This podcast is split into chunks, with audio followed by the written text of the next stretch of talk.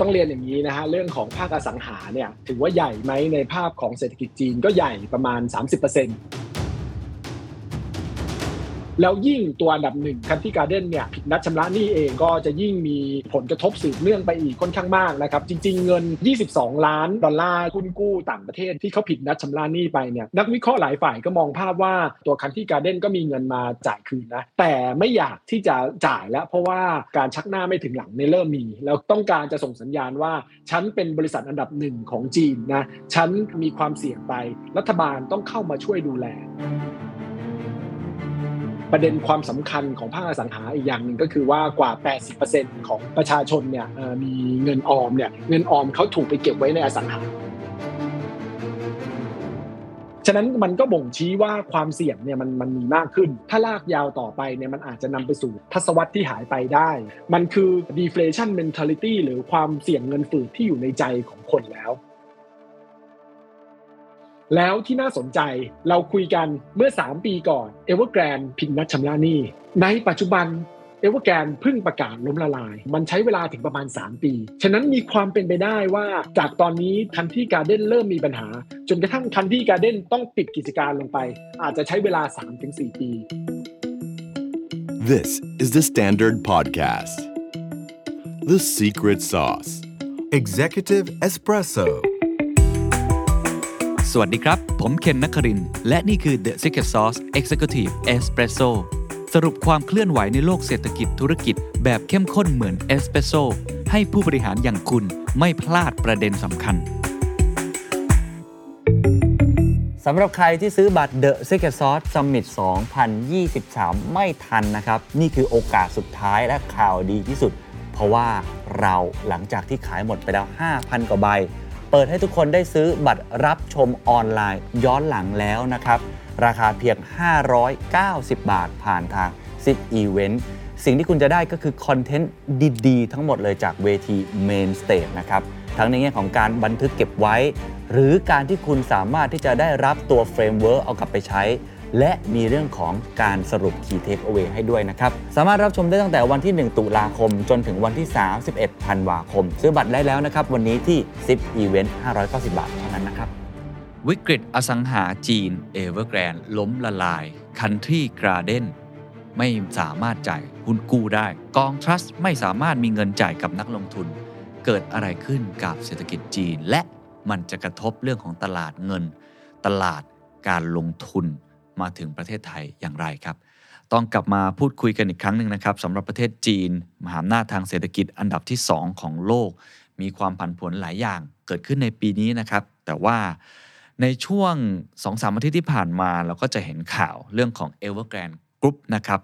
ที่ตอนนี้ได้ออกมาประกาศเรื่องของการล้มละลาย หลังจากเราติดตามข่าวมาอย่างยาวนาน ต้องบอกว่าภาคอสังหาริมทรัพย์เนี่ยเป็นปัญหาของจีนมาอย่างต่อเนื่องนะฮะ แล้วก็เป็นเสาหลักของเศรษฐกิจจีน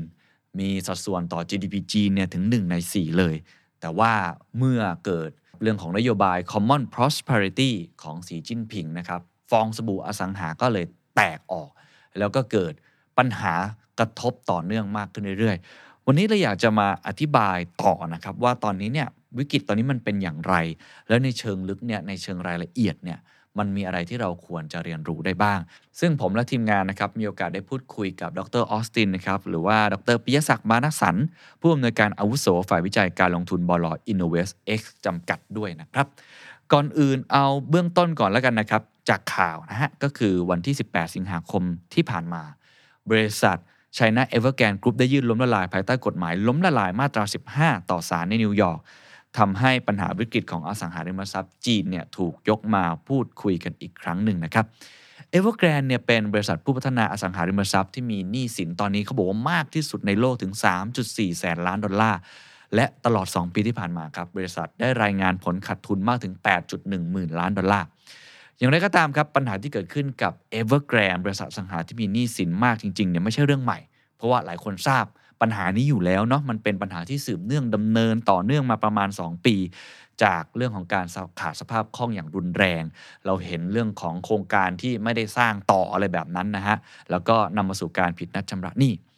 แต่ว่าสิ่งที่คนสนใจก็คือนอกเหนือไปจาก Evergrande แล้วปัญหามันเริ่มที่จะลุกลามไปยังบริษัทพัฒนาอสังหาริมทรัพย์รายอื่น ๆ เช่น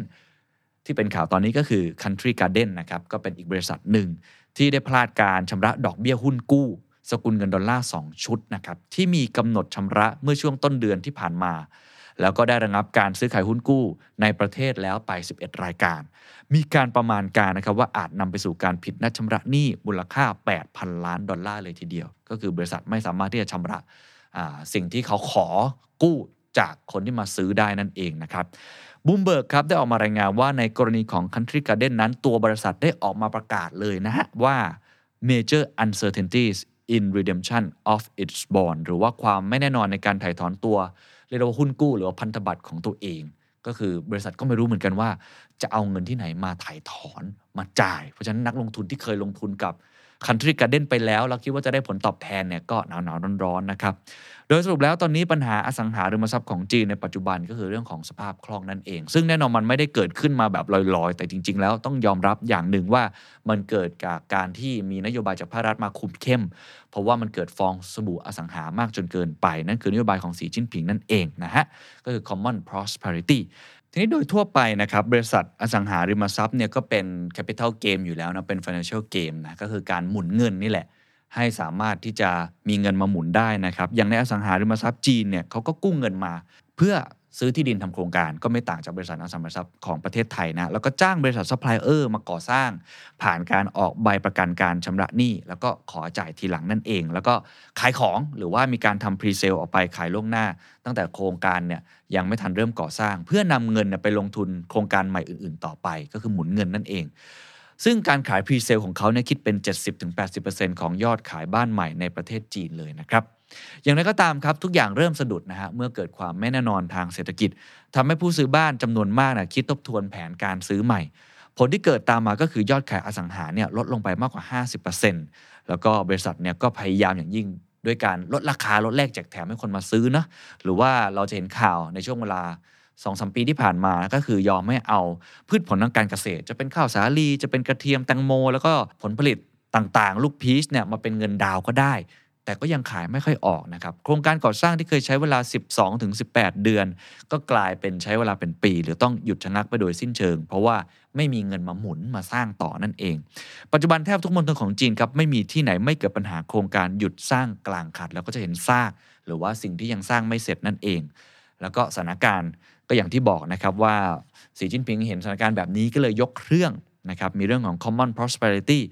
ทำการจัดระเบียบเรื่องของอสังหาใหม่ ภายใต้แนวคิดที่บอกว่า บ้านมีไว้อยู่ไม่ใช่เพื่อการเก่งกำไรนั่นเอง ส่งผลให้รัฐบาลท้องถิ่นนะครับต้องลดปริมาณการปล่อยเงินกู้ลง หรือว่ากำหนดเงื่อนไขให้กู้ได้ยากขึ้น ทั้งการกู้เพื่อลงทุนของบริษัทพัฒนาอสังหา ตลอดจนการกู้เพื่อซื้อบ้านของประชาชน ก็คือทำให้ประชาชนเองก็ไม่สามารถกู้ผ่านนะในการมาซื้อบ้าน ส่วนตัวบริษัทผู้พัฒนาอสังหาเองก็ไม่สามารถกู้เงินมาหมุนต่อไปได้ มันก็เลยชะงงักงันกันอยู่แบบนี้นั่นเองนะครับ เดี๋ยวไปฟังคำอธิบายแบบ 101 นะครับ ว่าวิกฤตอสังหาริมทรัพย์นี้มันเกิดขึ้นได้อย่างไร และทำไมมันยังสืบเนื่องจนถึงปัจจุบันจากดรออสตินครับ ก็จริง ๆ ก็ต้องเรียนว่าภาพที่เราเห็นณปัจจุบันนี้มันเป็นสถานการณ์ที่เกิดขึ้นมาหลายหลายปีแล้วเนอะจริง ๆ ผมกับเคนก็ได้เคยคุยกันเมื่อตั้งแต่ปี 2021 นะครับ ผมช่วงนั้นที่เอเวอร์แกรนเริ่มมีการผิดนัดชำระหนี้กันครั้งแรกนะครับ ผมก็จริง ๆ เป็นภาพที่จะเรียกว่าก่อนหน้านั้นซะด้วยซ้ำนะครับผมก่อนตัวเรื่องของโควิดแรงๆเนี่ยเรื่องของการบูมของภาคอสังหาเนี่ยมันมีมีมาอย่างสักพักหนึ่งประชาชนชาวจีนนะครับผมก็มีในเรื่องของการออมเงินเนี่ยไปออมกับทางฝั่งของการซื้ออสังหาค่อนข้างมากนะครับผมนะก็กว่า 80%ของความมั่งคั่งของเขาเนี่ยไปอยู่กับอสังหานะครับผมใครคนจีนถ้าเผื่อมีรายได้มีความมั่งคั่งก็อยากที่จะมีบ้านดีๆเนอะแล้วก็เนื่องจากก็มองภาพว่าราคาบ้านยังไงมันก็ขึ้นอยู่ต่อเนื่องนะครับผมแล้วก็เลยทำให้ผู้ประกอบการต่างๆนี่ก็มีการที่เรียกว่าสร้างบ้านนะฮะแล้วรูปแบบของเขาเนี่ยเเราต้องจ่ายเงินก่อนเวลาเราซื้อบ้านในเมืองจีนนะครับผมเราต้องจ่ายเงินไปก่อนนะฮะพอจ่ายเงินไปก่อนแล้วเขาก็เอาเงินไปสร้างบ้านเราสับสมัยก่อนเขาเรียกว่าเนื้อเต่ายำเต่าเนอะก็พอเป็นภาพเช่นนี้เนี่ยนะครับผมตัวเรื่องของผู้ประกอบการ ถ้ายิ่งออกโครงการเยอะๆก็จะมีเงินมามาหมุนในธุรกิจได้เยอะขึ้นนะครับผมก็เลยทำให้เกิดตัวเรื่องของผู้ประกอบการที่ที่เรียกว่าลงทุนอย่างค่อนข้าง แรงนะครับผมออย่างเช่นในเรื่องของ Evergrande นะครับผมซึ่งเราก็คุยกันในช่วงตอนประมาณไตรมาส3ปี 2021 เนอะตอนนั้นเนี่ยก็ความเสี่ยงก็มีมากขึ้นหลังจากเอเวอร์แกรนเนี่ยเขามีการผิดนัดชำระหนี้ไปนะครับผมเป็นในเรื่องของพันธบัตรที่เป็นหุ้นหรือว่าหุ้นกู้ที่เป็นต่างประเทศ หรือว่า offshore offshore bond เนี่ยนะครับผมนะฮะ point หรือประเด็นที่เกิดก่อนหน้านั้นก็คือ พอคนเนี่ยเก็งกำไรกันมากขึ้น ผู้ประกอบการเก็งกำไรกันมากขึ้นใช่ไหมฮะสีจิ้นผิง หรือว่าประธานาธิบดีเนี่ยเขาก็ไม่ชอบนะครับผมเขาก็บอกว่าเออเรื่องของบ้านเนี่ยควรจะเป็นเรื่องของการที่จะเป็นที่อยู่อาศัยมากกว่าการที่จะนำไปสู่การเก็งกำไรนะฮะก็มีการออกมาตรการที่เรียกว่า three red lines หรือว่าตัวข้อจำกัดในการที่ไม่ให้ธนาคารเนี่ย มีการปล่อยสินเชื่อให้กับทางฝั่งของผู้ประกอบการ บอกว่าผู้ประกอบการที่เกินทรีเลสไลน์หรือเกินเส้นยาแดง 3 เส้นมาแล้วเนี่ยจะไม่ได้รับเงินนะครับผมก็ไม่ว่าจะเป็นในเรื่องของการที่ตัวหนี้สินของเขาเนี่ยมีระดับใกล้เคียงกับตัวเรื่องของสินทรัพย์นะครับผม 70%ของของหนี้สินเนี่ยเมื่อเทียบต่อสินทรัพย์นะ liability to asset ratio นะครับผมก็คือว่าถ้าเผื่อหนี้สินเนี่ยเกินกว่า70%ของสินทรัพย์แสดงว่าส่วนใหญ่ในเรื่องของสินทรัพย์เนี่ยเป็นหนี้นะฮะฉะนั้นเขาก็จะไม่ให้ตัวเรื่องของสินสินเชื่อกับตัวผู้ประกอบการเหล่านั้นนะซึ่งถ้าดูในภาพเนี่ยก็จะเห็นว่าอย่างเอเวอร์แกรนนะครับผมซึ่งตอนนั้นก็เป็นผู้ประกอบการอันดับ2ของของของจีนนะครับผมรวมถึง Country Garden ซึ่งตอนนั้นก็อันดับหนึ่งเนี่ยก็เกิน red line ตรงนี้เนาะแล้วก็ยังมีบริษัทอื่นๆ อย่าง China Railway Construction อะไรต่างๆนะครับผม อันที่2คือเรื่องของหนี้สินสุทธินะครับผมต่อเรื่องของทุนนะฮะ debt to equity เนี่ยไม่ให้เกินร้อยเปอร์เซ็นต์หรือว่าคือสัดส่วนหนี้ต่อในเรื่องของทุนเนี่ยต้องประมาณเท่า ๆกันนะครับผมถ้าใครเกินกว่านั้นไปเนี่ยก็ถือว่าเป็นความเสี่ยงค่อนข้างมากนะครับผมก็จะไม่ปล่อยสินเชื่อให้ ก็จะเห็นว่าเอเวอร์แกรนเนี่ย อยู่ตรงเส้นนั้นพอดีนะครับผมในขณะที่บริษัทอื่นๆ ยังไม่ถึงขนาดนั้น คือพูดง่ายๆ คือเอเวอร์แกรนเนี่ยเติบโตเศรษฐกิจด้วยการก่อหนี้เป็นเป็นหลักนะครับผมแล้วก็หลังจากนั้นเนี่ยก็คืออีกตัวหนึ่งก็คือดูเรื่องของหนี้สินระยะสั้นนะครับผมก็คือเงินสดเมื่อเทียบกับตัวหนี้สินระยะสั้นเนี่ยต้องประมาณเท่ากันนะครับผมนะพูดง่ายๆ คือถ้าเผื่อมีตัวเจ้าหนี้มาเรียกคืนหนี้เนี่ยตัวเองก็จะต้องมีเงินไปจ่ายคืนใช่ไหมฮะ ก็ปรากฏว่าก็จะเห็นภาพว่าตัวเรื่องของ e v e r g r a n d กับ China Railway Construction ซึ่งเป็นผู้ประกอบการขนาดใหญ่เนี่ยสองสองรายเนี่ยก็เกินตัวตัวนี้ไปนะครับผมในขณะที่ Country Garden เนี่ยตัวนี้ safe กว่า ฉะนั้นถ้ามองในภาพนี้เนี่ยจริงๆ Country Garden ซึ่งเป็นผู้ประกอบการอันดับหนึ่งนะใหญ่ที่สุดในช่วงในช่วงปี 2021 เนี่ยมีภาพในเรื่องของการใช้หนี้สินเนี่ยค่อนข้างต่ำกว่านะครับผมแต่ว่าตัวเอเวอร์แกรนเนี่ยเป็นการสร้างที่เรียกว่าใช้หนี้สินค่อนข้างมาก แล้วก็เป็นการสร้างที่ค่อนข้างเกินตัวไปมากนะครับผมคือเขาก็มีการก่อสร้างโครงการใหญ่ๆ ถ้าจำกันได้ใช่ไหมมีเหลืองของตัวเกาะปาล์มเนี่ยคล้ายๆ กับในฝั่งของดูไบเลยนะครับผมมีเรื่องของการที่ไปสร้างตัวคอนโดหรือโรงแรมริมริมทะเลเนี่ยค่อนข้างใหญ่โต แล้วก็เยอะแยะมากนะครับ แล้วก็หลายหลายเมืองทั่วจีนนะครับ ก็พอเป็นภาพเช่นนั้นเนี่ยแล้วก็เริ่มมีการผิดนัดชำระหนี้จากการที่ทางฝั่งของจีนมีการคุมเข้มเรื่องภาคการเงินมากขึ้นนะครับ ผมก็เป็นจุดเริ่มต้นถ้าจำกันได้ ก็จะนำไปสู่เรื่องของการที่ผู้ประกอบการรายเล็กกว่าเนี่ยเริ่มมีการผิดชำระหนี้มากขึ้นมากขึ้นมากขึ้นเรื่อย ๆบังเอิญกับการที่ว่าในช่วงปี 2020-21 ต่อเนื่องมาจนถึง 22 เนี่ยนะครับผมก็คือเรื่องของการที่โควิดระบาดใช่ไหมพอโควิดระบาดเนี่ยก็เลยมีการที่เรียกว่า ล็อกดาวน์นะฮะในฝั่งของนโยบายของรัฐบาลจีนก็คือตัว Zero COVID ใช่ไหมพอ Zero COVID เนี่ยมันก็จะทำให้คนเรื่องของการไปซื้อเรื่องอสังหาอะไรต่างๆ ค่อนข้างยากใช่ไหมเพราะว่าเวลาเราจะไปซื้อบ้านหรืออะไรต่างๆเนี่ยปกติเราก็ต้องไปดูบ้านใช่ไหมครับผมต้องเข้าไปเข้าไปตรวจดูบ้านอะไรต่างๆเนี่ยมันก็มันก็พอซื้อไม่ได้เนี่ยมันก็ทำให้กิจกรรมทางเรื่องของภาคอสังหานี่มันแย่ลงนะครับผมก็จะเห็นว่าอย่างกราฟในขวามือเนี่ยก็เรื่องกิจกรรมอสังหาก็เริ่มแย่ลงเรื่อยๆตัวเรื่องของของการซื้อที่ดินนะครับผมรวมถึงเรื่องของการก่อสร้างบ้านใหม่ ก็เริ่มมีการแย่ลงเรื่อยๆนะครับผมแล้วก็ภาพเนี่ยจริง ๆ มันควรที่จะเริ่มดีขึ้นในช่วงปลายปี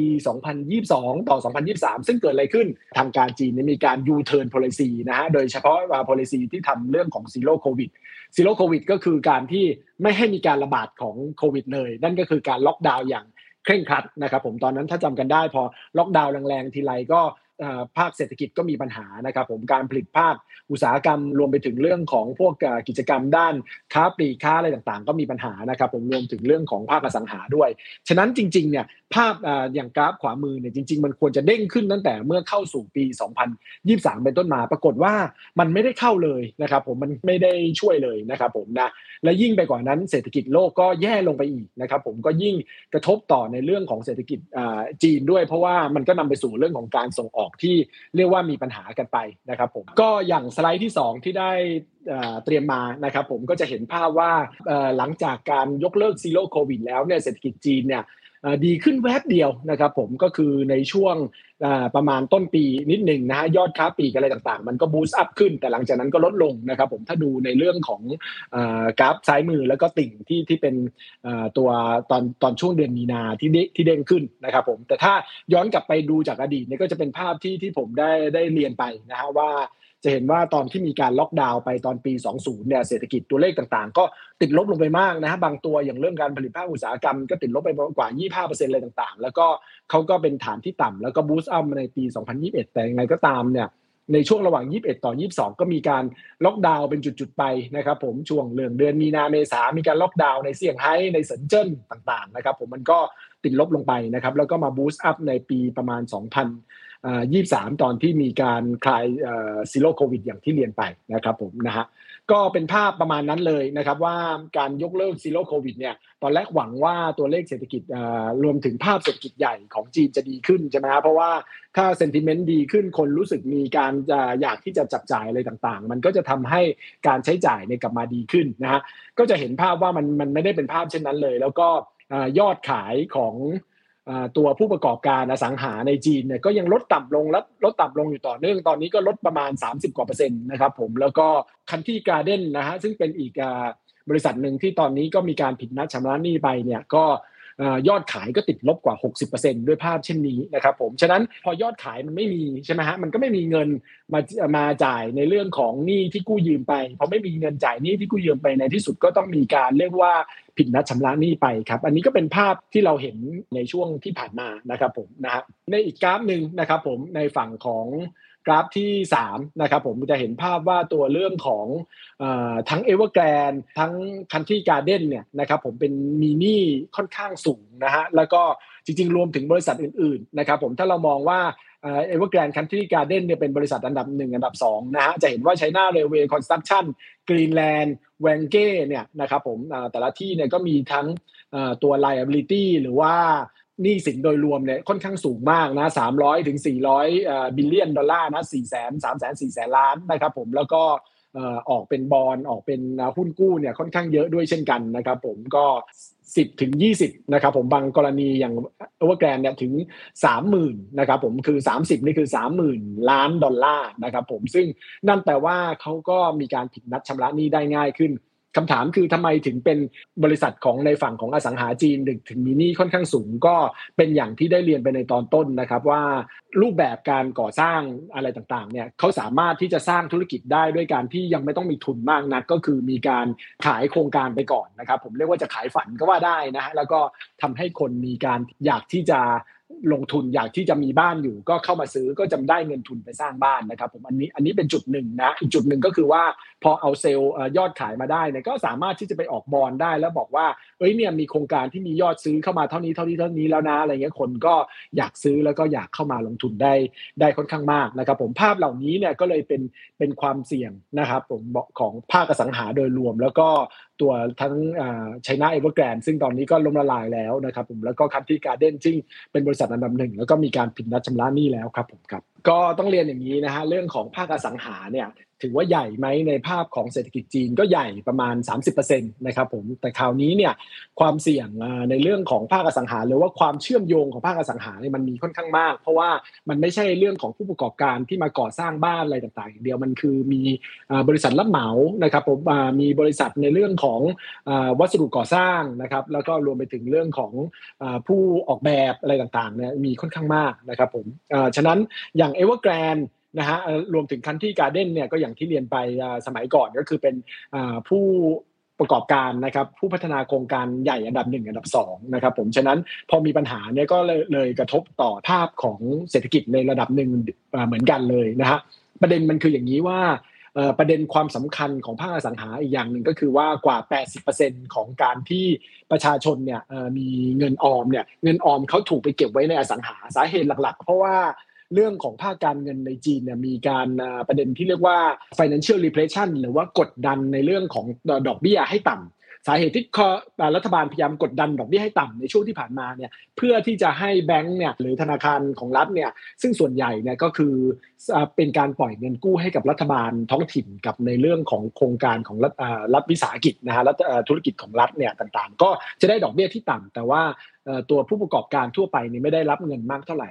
พอมันเป็นภาพเช่นนั้นนะครับผมมันก็เลยทำให้คนเนี่ยหันไปออมเงินในฝั่งเรื่องของอสังหาแทนรวมไปถึงหลังๆ ก็มีการออมเงินในฝั่งเรื่องของ wealth management product หรือว่าสินทรัพย์ทางการเงินที่เป็นสินทรัพย์อื่นๆนะครับผมซึ่งเดี๋ยวเราคุยกันต่อไปตรงนี้ แต่ความสำคัญของการผิดนัดชำระหนี้ของทั้งคันที่การเด้นซึ่งหลายฝ่ายรวมถึงนิตยสาร Economist เนี่ยเขามองภาพว่าจะเป็นจุดเปลี่ยนสำคัญของวิกฤตอสังหาริมทรัพย์จีนเลยเนี่ยนะฮะอันนี้จุดหนึ่งนะครับผมรวมไปถึงเรื่องของการล้มละลายของตัวเอเวอร์แกรนเนี่ยนะครับผมเนี่ยมันส่งสัญญาณหรือว่ามันบ่งชี้บทเรียนอะไรให้เราได้หลายอย่าง นะแต่มาดูในเรื่องของ supply chain หรือว่าห่วงโซ่ที่มันทำให้เกิดการมีผลกระทบต่อเรื่องของเศรษฐกิจก่อนนะครับผมอย่างในสไลด์ที่ 4 ที่ส่งไปเนี่ยจะเห็นภาพนะครับว่า หลังจากการผิดนัดชำระหนี้ของคันที่การเด้นซึ่งเป็นบริษัทอสังหาริมทรัพย์อันดับหนึ่งเนี่ยนะฮะมันก็จะทำให้ความเชื่อมั่นของผู้บริโภคเนี่ยมีปัญหามากขึ้นนะครับผมจริง ๆ การที่คันที่การเด้นนำมาสู่การผิดนัดชำระหนี้อย่างที่เราคุยกันไปในตอนแรกเนี่ยมันไม่ใช่ภาพของการที่ตัวคันที่การเด้นเองมีการกู้ยืมเงินมากเท่ากับตัวเรื่องของเอเวอร์แกรนนะฮะแต่ไงก็ตามเนี่ยด้วยความที่พอภาคอสังหาทั้งหมดเนี่ยมันมีปัญหานะครับผมก็ทำให้ผู้ประกอบการแม้ว่าจะเป็นอันดับหนึ่งประชาชนก็ขาดความเชื่อมั่นในในในธุรกิจเหล่านั้นด้วยนะครับผมมันก็แล้วยิ่งตัวอันดับหนึ่งคันที่การเด้นเนี่ยผิดนัดชำระหนี้เองนะครับผมก็จะยิ่งมีมีผลกระทบสืบเนื่องไปอีกค่อนข้างมากนะครับผมจริง ๆ เงิน 22 ล้านเหรียญนะ22 ล้านดอลลาร์ซึ่งซึ่งเป็นตัวออฟชอร์บอลเนี่ยหรือว่าหุ้นกู้ต่างประเทศเนี่ยที่เขาผิดนัดชำระหนี้ไปเนี่ย นักวิเคราะห์หลายฝ่ายก็มองภาพว่าเอาเข้าจริงแล้วเนี่ยตัวคันที่การ์เด้นก็มีเงินมามาจ่ายคืนนะแต่ไม่อยากที่จะจ่ายแล้ว เพราะว่าเเรื่องของการชักหน้าไม่ถึงหลังในเริ่มมี แล้วก็ต้องการจะส่งสัญญาณว่า ฉันเป็นบริษัทอันดับหนึ่งของจีนนะฉันมีความเสี่ยงไปรัฐบาลต้องเข้ามาช่วยดูแลนะครับผมคำถามคือรัฐบาลจะมาช่วยดูแลหรือเปล่าเดี๋ยวเราเดี๋ยวเราคุยกันอีกทีหนึ่งแต่พอยคือว่า ด้วยความที่เขาผิดนัดชำระหนี้มันก็จะทำให้ความเชื่อมั่นเนี่ยเริ่มมีปัญหา พอความเชื่อมั่นเริ่มมีปัญหา มันก็เริ่มส่งไปที่ห่วงโซ่อุปทานของภาคอสังหาริมทรัพย์อื่นๆ ก็คือ เรื่องของผู้ค้าวัสดุก่อสร้างเรื่องของบริษัทออกแบบรับเหมาเนี่ยก็มีมีปัญหาด้วยนะครับผมตอนนี้เนี่ยมีการคำนวณนะฮะของทางฝั่งของ S&P นะที่มองว่าตัวเงินโอน หรือว่าการจ่ายเงินนะของ Country Garden ไปยังซัพพลายเออร์ต่างๆนะฮะจากที่ปีก่อนหน้าเนี่ยอยู่แถวๆประมาณ 2.85 นะฮะ285,000 ล้านหยวนนะครับผม เหลือปีล่าสุดคือปี 2022 เนี่ยนะครับผมคืออยู่ที่แสนเก้าหมื่นสองพันล้านหยวนคือหายไปกว่าครึ่ง นี่คือตอนที่ยังไม่ได้มีปัญหาจนกระทั่งมามาลุกลามมาถึงในปัจจุบันนี้จะเห็นภาพใช่ไหมว่า เอ้ยนั่นแปลว่าเขาเริ่มมีการผิดนัดชำระหนี้ คือเวลาเราจะเบี้ยวบริษัทจะเบี้ยวหนี้หรือว่าจะมีปัญหาเนี่ยเดิมทีเขาก็ต้องขาดส่งเงินกับซัพพลายเออร์ก่อนซัพพลายเออร์เนี่ยจะโดนเป็นอย่างแรกปกติเวลาซื้อเงินอะไรกันโดยเฉพาะบริษัทใหญ่ๆนี่ก็จะซื้อเป็นเงินเชื่อใช่ไหมฮะก็มี term credit 30 วัน 60 วัน 90 วันอะไรก็แล้วแต่เนี่ย แต่ว่านี่มันก็เริ่มยาวขึ้น อันนี้ก็คือเป็นภาพที่ลามแรก ๆ นะครับผมแล้วหลังจากนั้นเนี่ยก็เริ่มมานำไปสู่เรื่องของการผิดนัดชำระหนี้ต่อตัวคนผู้ถือหุ้นกู้นะครับผมโดยเฉพาะก็จะเป็น offshore bond ก่อนแล้วค่อยเข้ามาสู่ onshore bond นะก็คือในในประเทศ หลังจากนั้นเนี่ยถ้าวิกฤตมันมีมากขึ้นหรือว่าความไม่เชื่อมั่นมีมากขึ้น ซึ่งณปัจจุบันนี้เนี่ยความไม่เชื่อมั่นเนี่ยมีมากขึ้นแล้วเนี่ยมันก็จะทำให้บริษัทของรัฐเนี่ยเริ่มมีปัญหา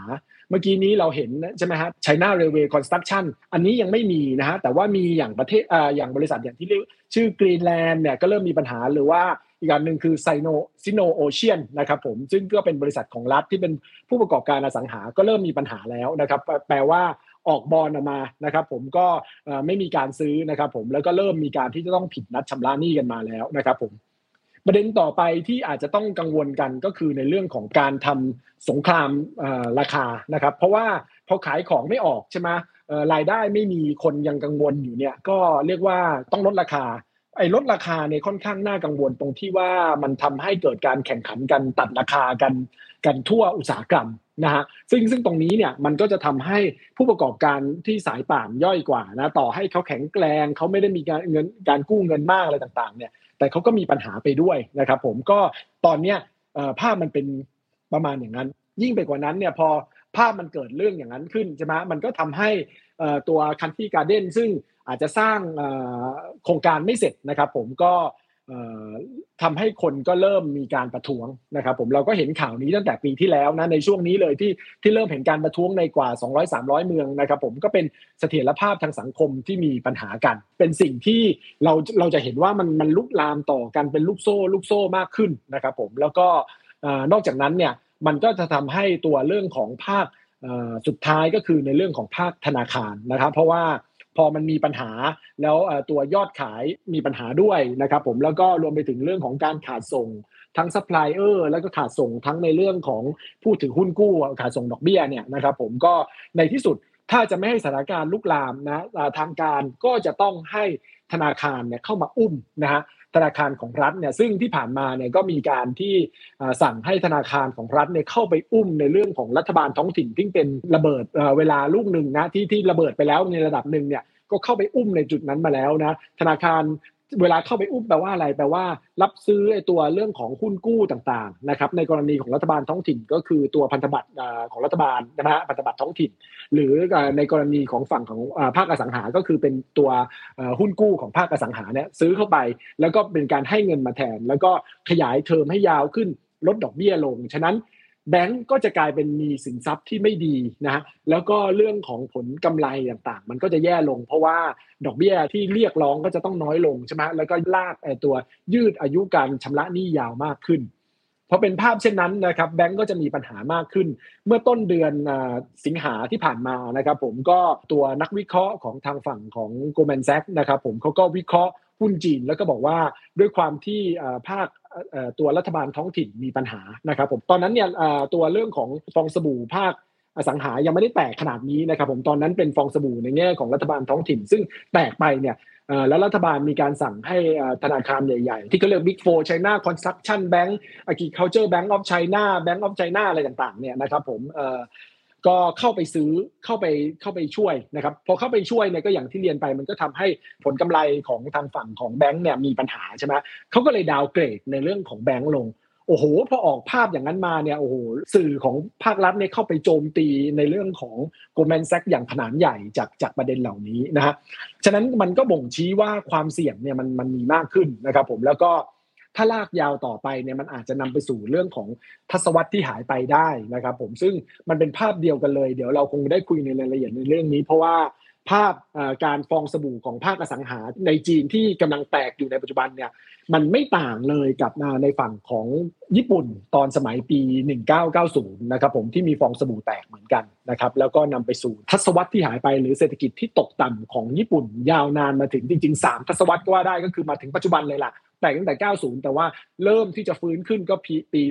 2020 2021 22 ตอนนี้แหละเนี่ยมันหลายฝ่ายก็มองว่าการแตกของฟองสบู่อสังหาจีนเนี่ยจะนำไปสู่เรื่องของทศวรรษที่หายไปในจีน ก็มีความเป็นไปได้ครับผมครับทีนี้นอกจากปัญหาเรื่องของเอเวอร์แกรหรือปัญหาอสังหาริมทรัพย์แล้วนะครับ ยังมีอีกสิ่งหนึ่งที่น่ากังวลก็คือธุรกิจภาคการเงินที่เกี่ยวข้องก็คือมันเริ่มเอฟเฟกต่อกันเนาะโดยเฉพาะ Shadow Banking หรือว่า ธนาคารเงานั่นเองนะฮะธนาคารเงาจริง ๆ ถ้าใครเกิดทันนะฮะยุคต้มยำกุ้งก็จะเห็นบริษัทลักษณะแบบนี้ค่อนข้างเยอะก็คือบริษัทที่ไม่ใช่ธนาคารจริง ๆ แล้วก็ไม่ได้อยู่ใน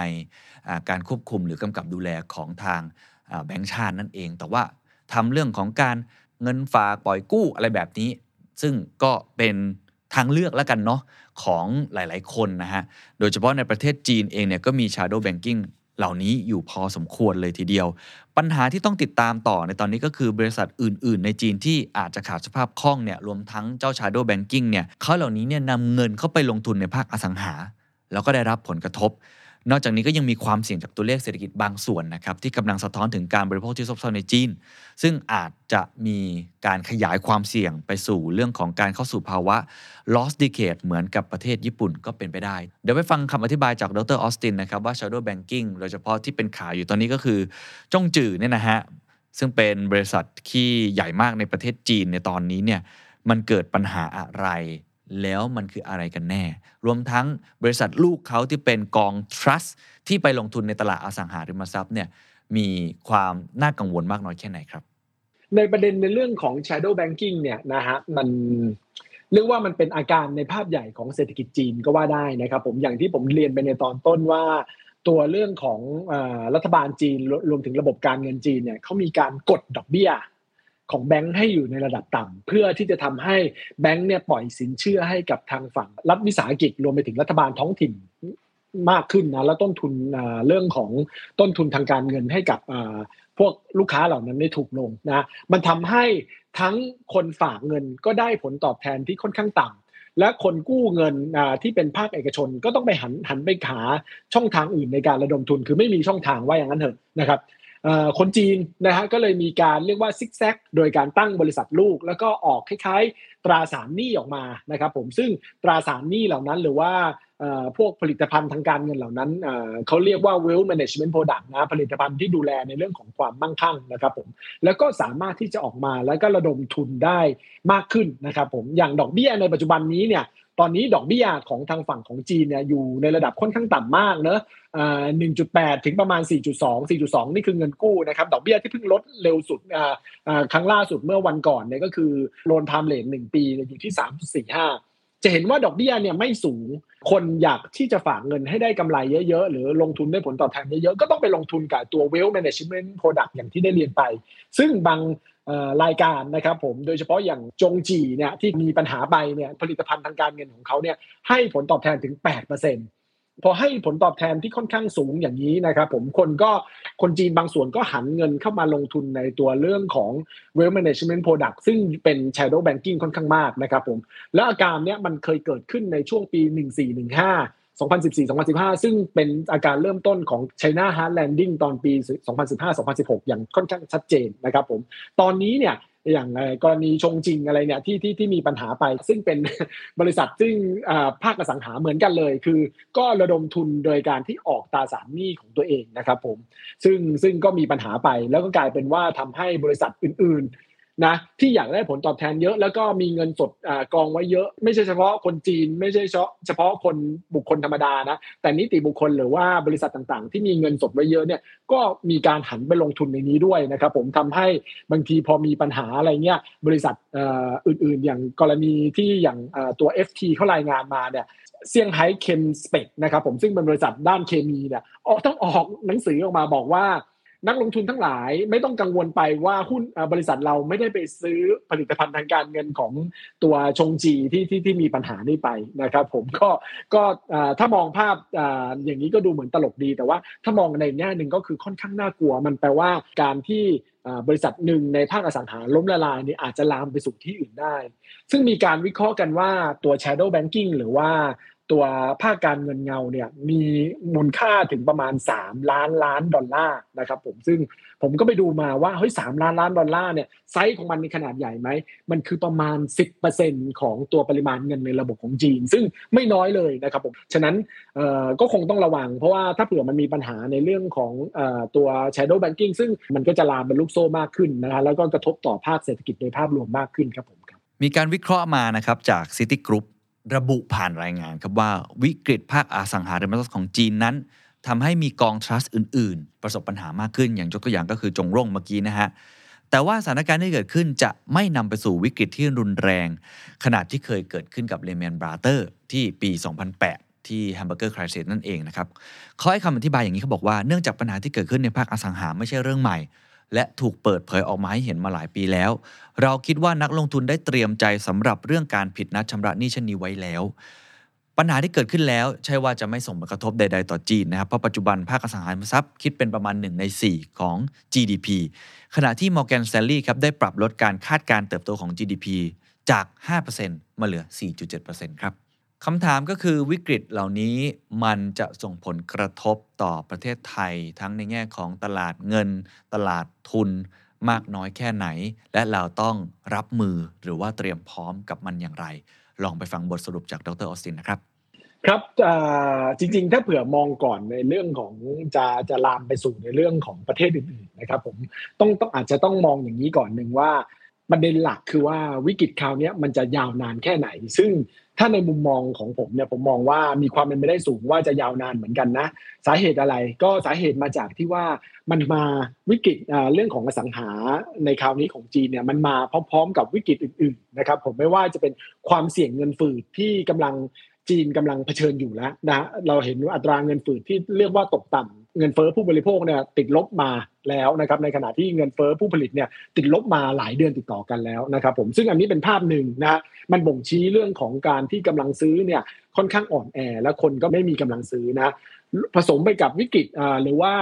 ปัญหากว่าที่เศรษฐกิจต่างประเทศนี่กำลังมีปัญหานะทำให้จีนเนี่ยการส่งออกก็ลำบากนะรายได้ก็เข้ามาน้อยพอรายได้รายได้เข้ามาน้อยคนก็เข้าไปซื้อในเรื่องของอสังหาก็ลำบากมากขึ้น ประเด็นที่ 3 ก็คือจีนเนี่ยกำลังเผชิญกับกับดักสภาพคล่องนะก็คือแปลว่า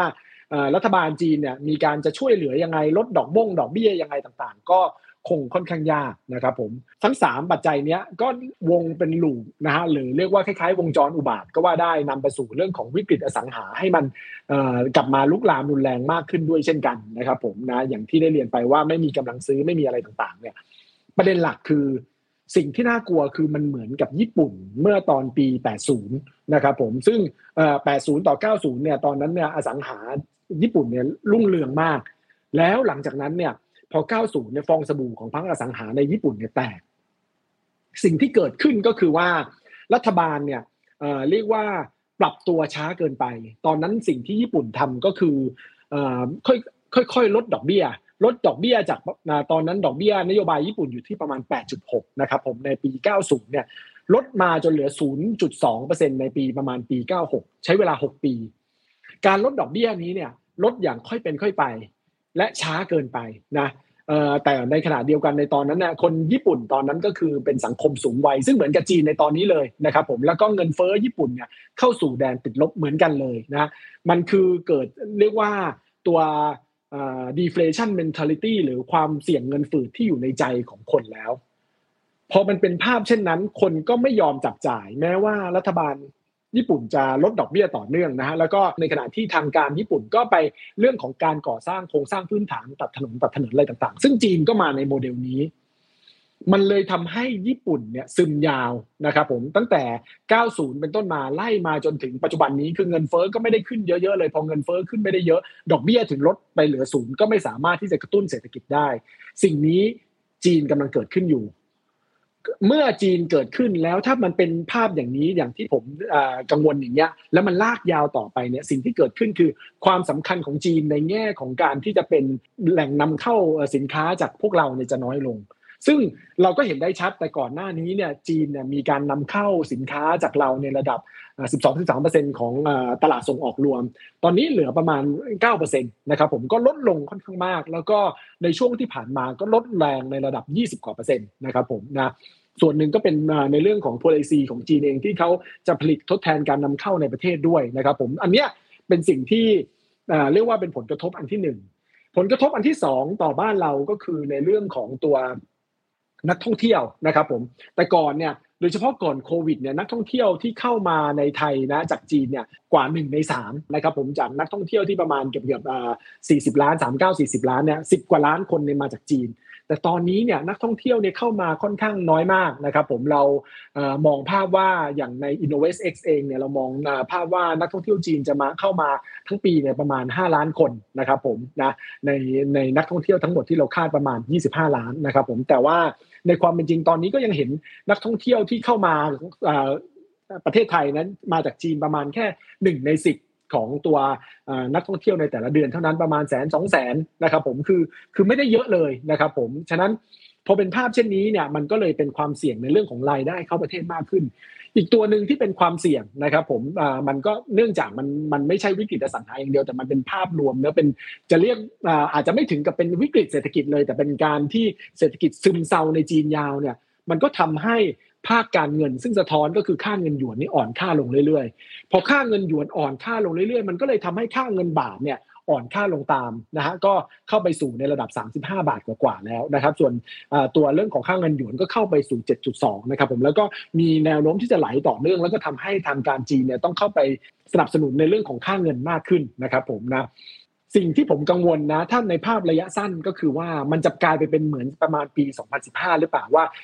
คนไม่เชื่อมั่นในในจีนมากขึ้นเรื่อยๆจนค่าเงินเนี่ยตกลงอย่างรวดเร็ว แล้วก็ทางการก็จะต้องเข้าไป support อย่างรวดเร็วนะซึ่งถ้าจำกันได้ในปี 2015 เนี่ยลากยาวมาถึง 2016 เนี่ยจีนเนี่ยเรียกว่าเป็น hard landing นะฮะเป็นเป็นภาพเศรษฐกิจที่แย่ลงเลย แล้วก็กระทบต่อทั่วโลกด้วยเหมือนกันนะครับผมอันนี้ก็เลยเป็นมุมมองที่เรามองว่าเฮ้ย มันก็อาจจะนำมาสู่ในเรื่องของภาพของเศรษฐกิจไทยผ่านทั้งในเรื่องของตัวท่องเที่ยวนะครับภาพในเรื่องของการส่งออกนะและเรื่องของภาคค่าเงินนะครับสุดท้ายนะครับผมที่อาจจะเป็นความเสี่ยงโดยตรงก็คือเรื่องของการที่จะลงทุนนะครับผมในช่วงที่ผ่านมาก่อนหน้านี้เนี่ย เราเห็นการที่ทางฝั่งของกองทุนของไทยเนี่ยแนะนำให้ไปลงทุนในจีนค่อนข้างเยอะนะครับผมแต่ว่าในช่วงช่วงหลังเนี่ยไอ้ธุรกิจที่เป็นในด้านของภาคอสังหาเนี่ยเราก็เห็นการที่กองทุนไทยนะครับ ก็ไปลงทุนในจีนน้อยลงนะครับผมซึ่งตัวนี้อาจจะช่วยได้นะก็ก็เรียนว่าก็อาจจะทำให้เราไม่ได้มี direct exposure กับเรื่องของการที่หุ้นกู้ของทางฝั่งของจีนมีการผิดนัดชำระหนี้ไปมากนักนะครับผมแต่ว่า ในภาพใหญ่ไม่ว่าจะเป็นการลงทุนในตลาดหุ้นของจีนนะครับผมหรือว่าภาพเศรษฐกิจความเชื่อมโยงกับทางจีนเนี่ยก็จะเป็นปัญหามากขึ้นเรื่อยๆครับผมครับ แล้วที่น่าสนใจคือเราคุยกันเมื่อสามปีก่อนว่าเอเวอร์แกรนมีปัญหาผิดนัดชำระหนี้ ในปัจจุบันเอเวอร์แกรนเพิ่งประกาศล้มละลาย เห็นว่า timing นะครับผมมันใช้เวลาถึงประมาณ 3 ปี ฉะนั้นมีความเป็นไปได้ว่า จากตอนนี้ที่ตัวคันที่การเด้นเริ่มมีปัญหา จนกระทั่งคันที่การเด้นไปต้องปิดกิจการลงไป อาจจะใช้เวลา 3-4 ปี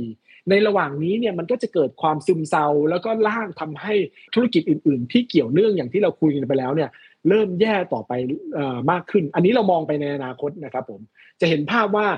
ทามมิ่งเนี่ยมันจะค่อยๆ slow burning คือเหมือนมันมันมันต้มกบช้าๆ ให้ตบ กบค่อยๆ ตายเนี่ยมันมันเริ่มเห็นภาพค่อนข้างมาค่อนข้างชัดเจนขึ้นนะครับผมการผิดนัดชำระหนี้อะไรต่างๆ ซึ่งซึ่งแน่นอนมันมันมันคงไม่ได้ฟื้นตัวขึ้นอย่างเร็วๆอะ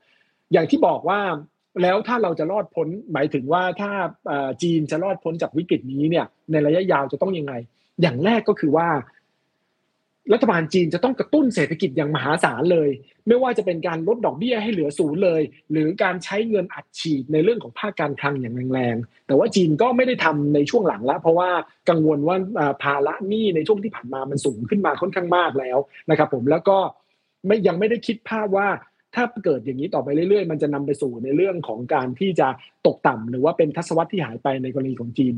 ฉะนั้นพอไม่ได้ทำอย่างนั้นเนี่ย สภาพเนี่ยมันก็จะซึมเซาซึมเซาซึมเซามากขึ้น ภาคอสังหาเนี่ยในที่สุดเนี่ยมันจะเล็กลงมากนะครับผมแล้วก็บ้านเบิร์อะไรต่างๆ ก็จะกลายไปเป็นที่อยู่อาศัย ไม่ได้เป็นที่เก็งกำไรแบบที่คุณสิงจิ้นผิงตั้งใจไว้ครับผมครับฉะนั้นสิ่งที่ต้องจับตาดูในระยะต่อไปในกรณีของจีนนะฮะว่า Impact มันจะมีมากขึ้นน้อยหรือว่าน้อยเพียงใดเนี่ยก็คือต้องดูว่าเงินอันแรกสุดคือเงินเฟ้อจีนเนี่ยเริ่มฟื้นหรือยัง เพราะว่าหนึ่งในสถานการณ์ที่ทำให้อสังหาไม่มีคนซื้อ เพราะว่าคนรู้สึกซึมเศร้าภาวะเศรษฐกิจมันซึมเศร้ามันเป็นเงินฝืดไปหมด ฉะนั้นทางแก้ก็คือว่าถ้าเผื่อเงินเฟ้อมันเริ่มกลับขึ้นมาบ้าง มันก็เหมือนกับว่าเศรษฐกิจมันเริ่มมีการหมุนภาคธุรกิจขึ้นราคาสินค้าได้ ซึ่งถ้าเป็นภาพเช่นนั้นเนี่ยในระยะต่อไปคนก็จะดับจ่ายมากขึ้น แล้วก็นำมาสู่กิจกรรมอสังหาเพิ่มขึ้นด้วยเช่นกัน อันนี้คือตัวแรก ตัวที่2ที่ต้องติดตามดูก็คือในเรื่องของภาค เศรษฐกิจในขนาดใหญ่ อย่างเช่นเรื่องของการส่งออก ถ้าเพราะว่าจีนก็เป็นประเทศที่ผลิตและเพื่อส่งออกในในช่วงที่ผ่านมา ถ้าจีนสามารถเริ่มกลับมาส่งออกได้มากขึ้นทำให้มีความต้องการในสินค้าของจีนมากขึ้นเนี่ย จีนก็จะมีการจ้างงานมากขึ้น คนว่างงานก็จะน้อยลง ตัวนี้ก็จะเป็นตัวช่วยตัวที่ 2อันที่ 3 อันนี้ตรงกับภาคอสังหาเลยก็คือต้องดูว่าเรื่องของกิจกรรมทางอสังหาเนี่ยฟื้นขึ้นมา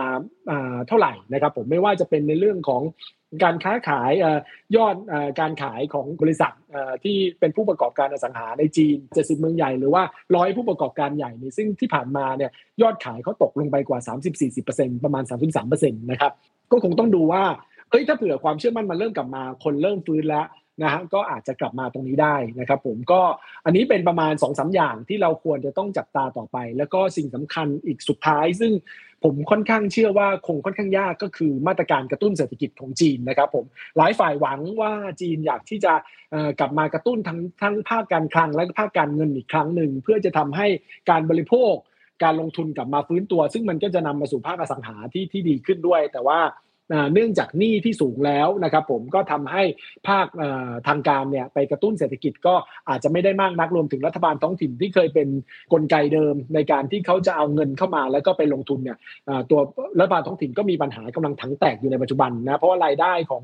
รัฐบาลท้องถิ่นส่วนใหญ่ก็คือเกิดจากการขายที่ดินให้กับบริษัทอสังหานั่นเองนะแล้วพอบริษัทอสังหามีปัญหา ก็ไม่มีโครงการใหม่ ก็ไม่มีการขายที่ดิน รัฐบาลท้องถิ่นก็ไม่ได้เงินพอไม่ได้เงินก็ไม่อยากที่จะออกบอลใหม่ เพราะว่าออกบอลใหม่ เพื่อเอาเงินมาลงทุนออกพันธบัตรใหม่เพื่อเอาเงินมาลงทุนเนี่ยเขาก็ต้องจ่ายดอกเบี้ยในอนาคตซึ่งเขาไม่มีเงินจ่าย เห็นภาพใช่ไหมมันวนเป็นลูปตรงนี้เนี่ยรัฐบาลท้องถิ่นก็เลยไม่กล้าที่จะกระตุ้นเศรษฐกิจมากนักแม้รัฐบาลกลางจะสั่งนะครับผมอันนี้ก็คงเป็นพอยที่ต้องติดตามรวมไปถึงเรื่องของภาคการเงินก็คือเขาก็จะต้องลดดอกเบี้ยมาก ถ้าเป็นมุมผมก็คือว่าเขาควรที่ต้องจำเป็นต้องลดดอกเบี้ยทุกตัวที่เราโชว์ไปเมื่อกี้เนี่ยให้เหลือศูนย์เลย และดีไม่ดีต้องทำ QE ด้วยแบบกรณีของอในฝั่งของอเมริกา เพื่อให้คนเนี่ยรู้สึกว่าเฮ้ย การที่ได้เงินมาเนี่ยนะกู้ยืมเงินมาไม่มีต้นทุนในปัจจุบันคือดอกเบี้ยเป็นศูนย์ก็คือไม่มีต้นทุนนั่นเองก็สามารถที่จะกู้เงินมาจับจ่ายมาใช้จ่ายอะไรต่างๆได้มากขึ้น ซึ่งถ้าเขาไม่ทำในจุดนี้รวมถึงสัญญาณจากเศรษฐกิจโลกก็ยังไม่ฟื้นขึ้นนะครับผมรวมไปถึงเรื่องของตัวเงินเฟ้อก็ยังไม่ไม่เพิ่มขึ้นเนี่ยก็ทำให้เศรษฐกิจจีนก็จะรอดพ้นจากการเป็นเข้าสู่วงจรเงินฝืดได้ยาก ซึ่งถ้าเขาเข้าสู่วงจรเงินฝืดแล้ว ตัวภาคอสังหาเนี่ยก็คงจะเติบโตในระยะต่อไปค่อนข้างยากด้วยเช่นกันครับผมครับ